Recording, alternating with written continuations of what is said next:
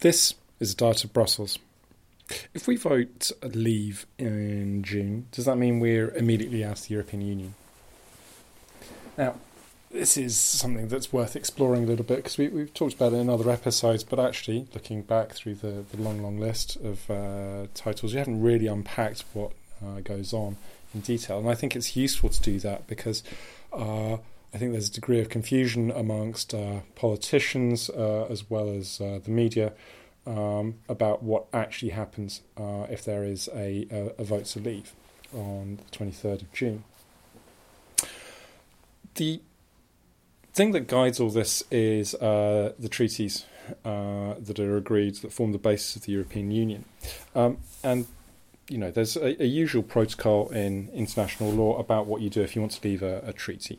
Um, but the European Union's uh, slightly different in that it actually set up a, a specific procedure uh, in its last revision, the Lisbon Treaty, about what happens if a country wants to leave.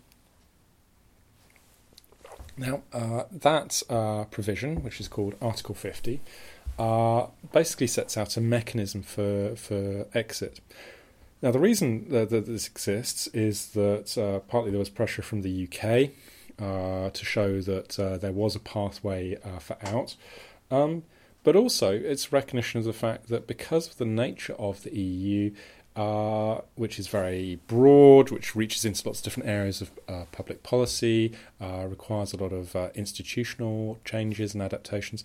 It's probably sensible to have a more structured uh, process for exit rather than simply saying, hello, we're leaving, uh, goodbye. So let's just talk about what Article 50 requires.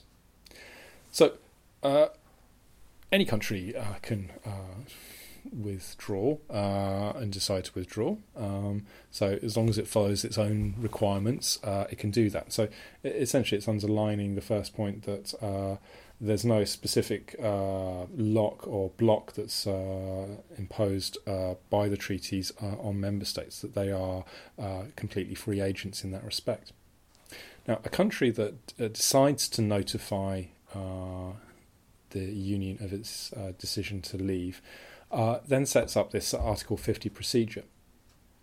Um, so that's what would happen uh, after the uh, 23rd of June, where you say, uh, where the British would say, we want to leave, at which point uh, the Union then agrees uh, a an agreement with the UK about what arrangements should be made for the withdrawal, um, and particularly setting out the future relationship.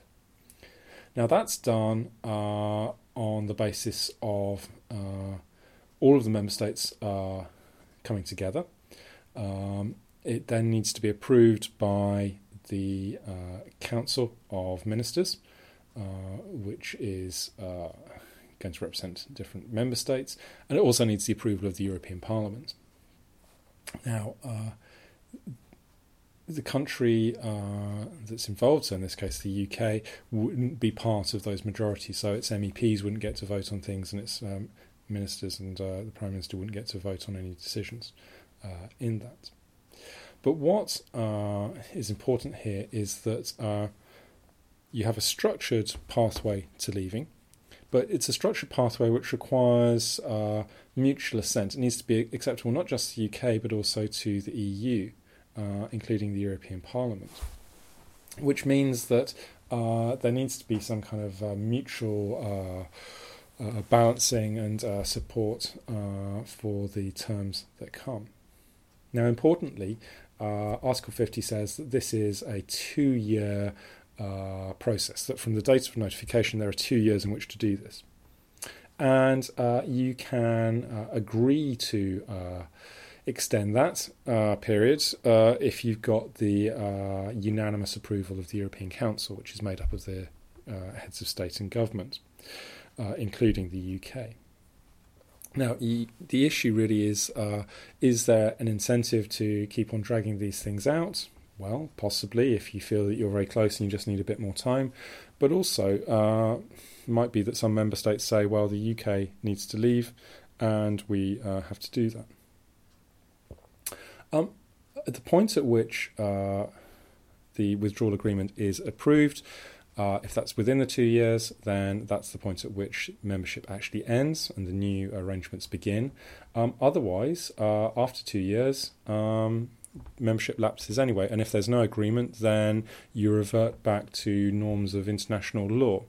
And this is really where we get into the uh, difficulties about what that might involve. And I've talked about that a bit uh, elsewhere when I talked about most favoured nation status. So there are uh, fallbacks outside of this uh, process, but in the first instance, uh, a no vote doesn't mean uh, immediate non membership. It means the opening of potentially two years of negotiation.